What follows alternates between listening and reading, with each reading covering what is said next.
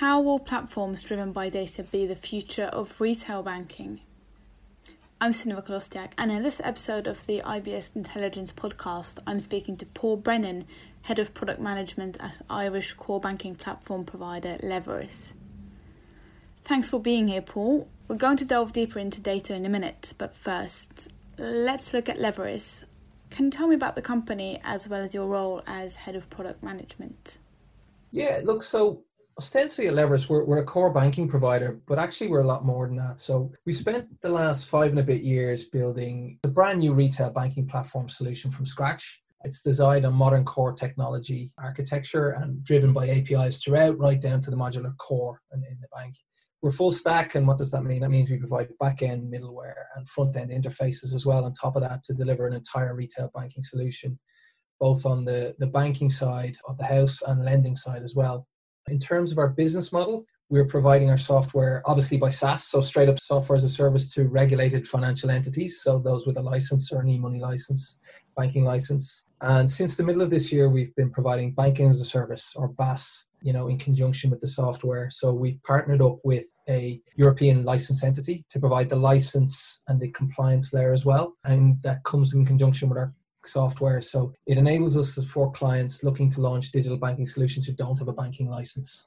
In terms of the platform itself, in terms of what we've built out, there's a couple of key principles.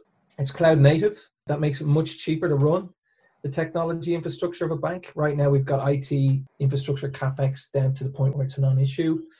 The entire platform is modular with APIs throughout, so it's much faster to extend and innovate on than legacy systems. We provide end-to-end delivery, as I said, so we full end-to-end solutions with integrated partners. That allows us to speed to market. We recently delivered a version of our digital bank product for a client in 12 weeks, which is pretty fast, right?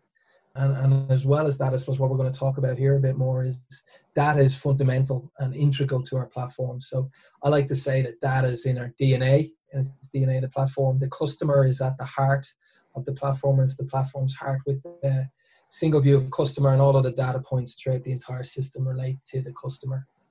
Personally, I head up the product function at Leveris. I'm really responsible for everything to do with the product agenda across the board. So both internally within our organization and in terms of supporting clients, my team would work on things like we designed the product strategy, obviously, for the company. We manage the product roadmap on behalf of the company and key initiative prioritization. My team work hand in glove with our dev team. So we have about 120 devs split between the Czech Republic and Belarus, Minsk and Prague. To deliver the more sort of granular elements of the product and get the best outcomes. We're also heavily involved in our client projects, making sure clients get the most from the platform, and generally just keeping up to date with market trends, making sure we're on top of delivering a superior product. So all in all, loads of stuff, This brings us to what we are going to talk about today, which is data. What role does it currently play within retail banking, would you say? Yeah, I think the banks today would tell you a lot, right? But within the existing incumbent banks, nowhere near enough is the simple answer, in my view. Look, there's banks out there that are taking this seriously and making some really good improvements in a number of different areas, things like behavioural modelling, lead generation, fraud detection, all of those kind of things. And there's banks investing a lot of time, effort and money into these things. And even some of the more future thinking stuff, there are green shoots coming out through the banks. But the truth really is, though, that when we look at financial services as an industry, data use, it's in its absolute infancy, particularly compared to other industries that we see globally. The institutions today, look, the crazy thing is that they're sitting on some of the richest data in the world, but they're massively underutilizing it because there's a number of reasons. One, the worst one in my view is they don't understand the value of the data, So there's still banks out there that see data as a cost or compliance burden, and it sits on a cost line on the P&L and they don't do anything with it. Probably what you see more of, though, is that they're unable to access their data properly because it's fragmented across multiple systems and completely unreliable, and they can't actually access it in a way to use it properly or to be able to execute different strategies on the back of. And the final point of why they're underutilizing would be that they don't know how to utilize or monetize their data effectively because they don't have the mindsets or the structures in place to achieve this, right? So that's the problem that the incumbent banks are having, or the traditional banks, if you like. And you see that globally. It's not just a European thing or an American thing. It's quite prevalent for older banks around the world. What I do see is the banks and institutions who do get the value of data are driving forward with innovative solutions built on data that tend to be the newer banks built with completely different business models and mindsets to the older banks.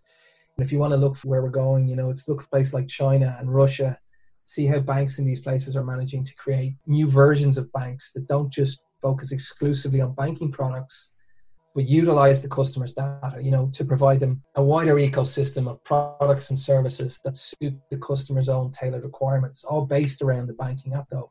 From our perspective at Leveris, we've understood this right from the start. You know, when we started building our platform from scratch, we fundamentally believe that data usage and analytics will become the key battleground in financial services over the next decade and beyond, to be honest.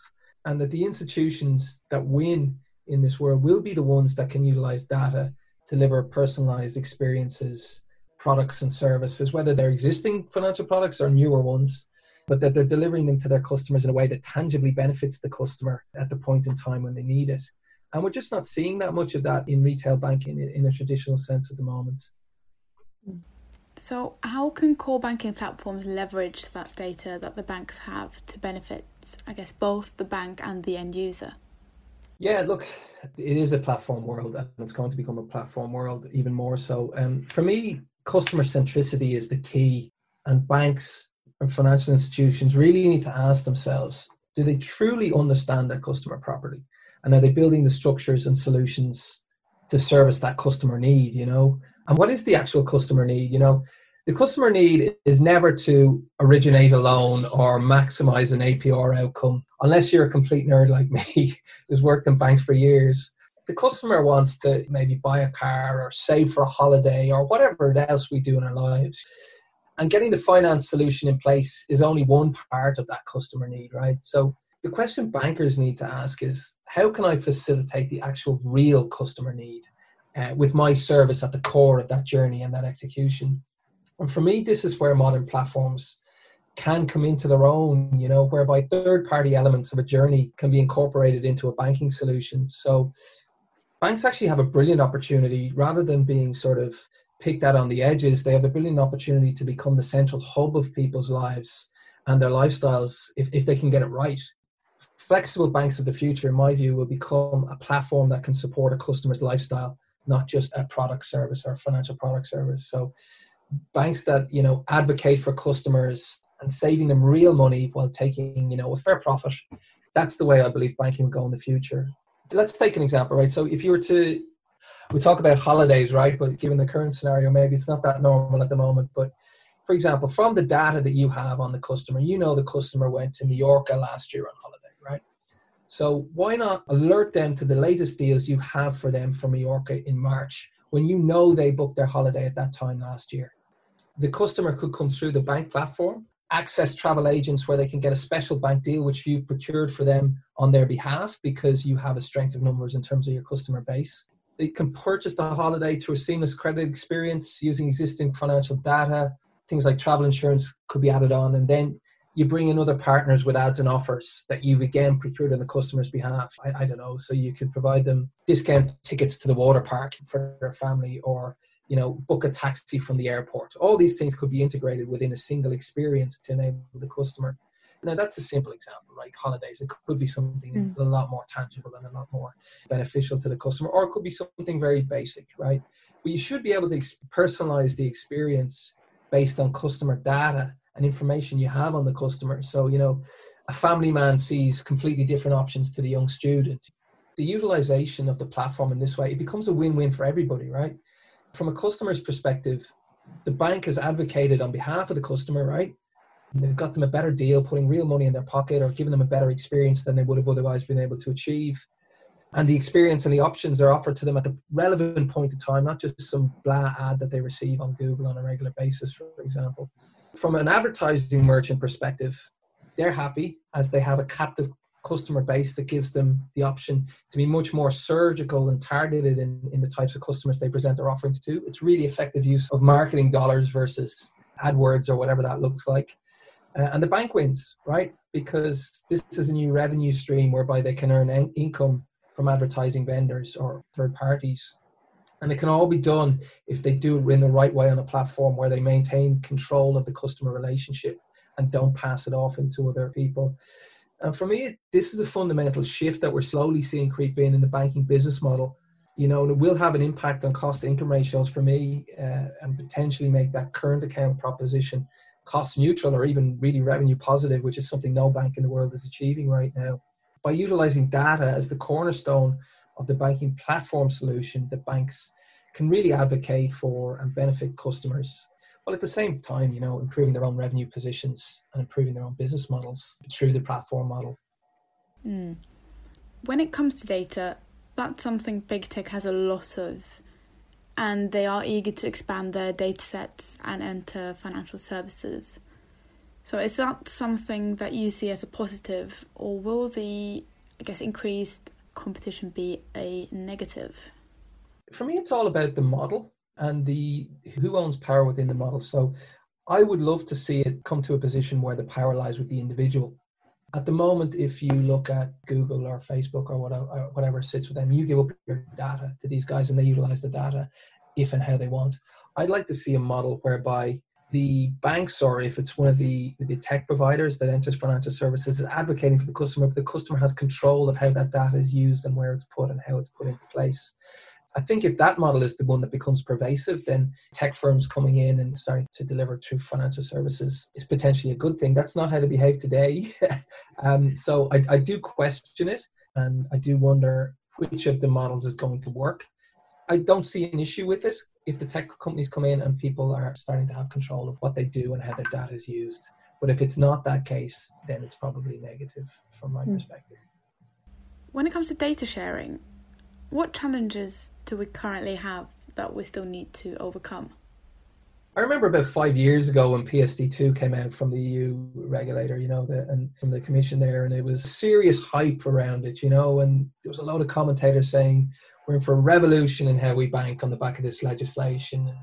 But, you know, by now we should all be kind of using whatever banking interface we want and plugging into different services and platforms however we want. And that was 5 years ago. We should be there now. The truth, of course, is that the application of the rules that have been put in place has been very fragmented, in my view.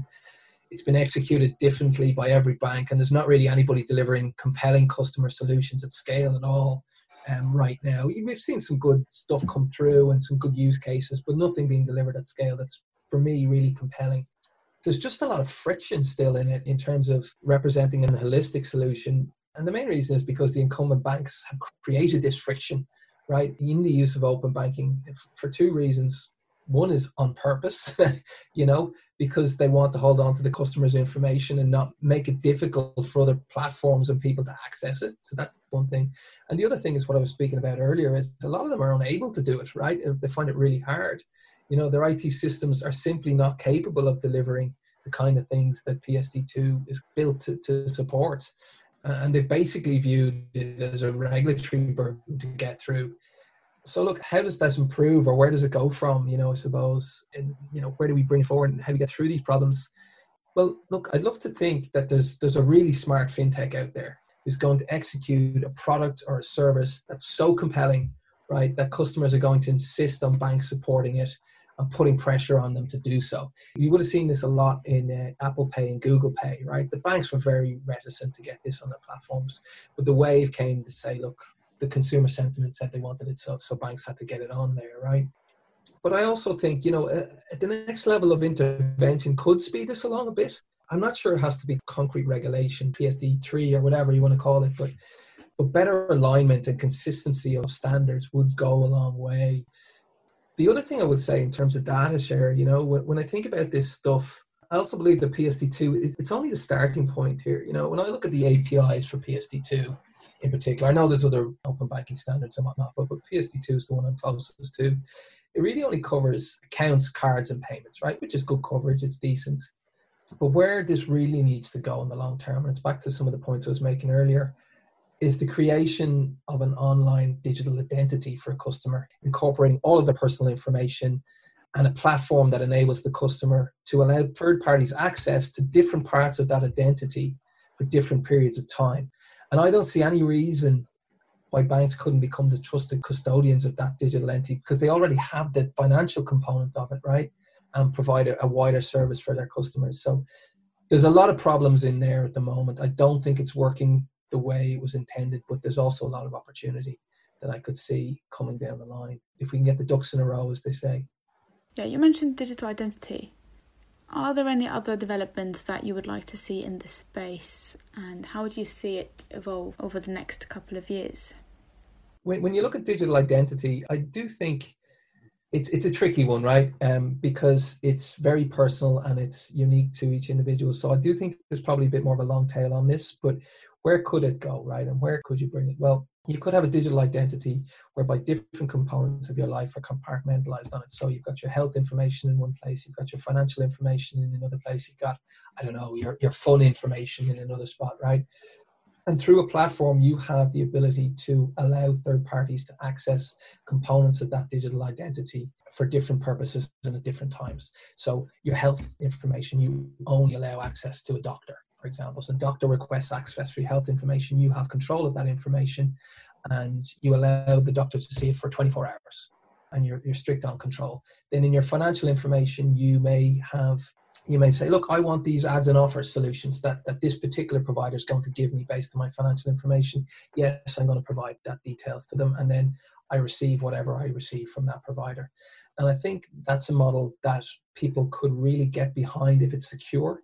I think it's a model that people would buy into if they can see the tangible benefit of that, and not just from a security perspective, but also from a financial perspective, right? So by giving in my information and controlling my information, can I monetize that? Can I actually earn money, by saying, yes, you can access my information, but I'm going to charge you.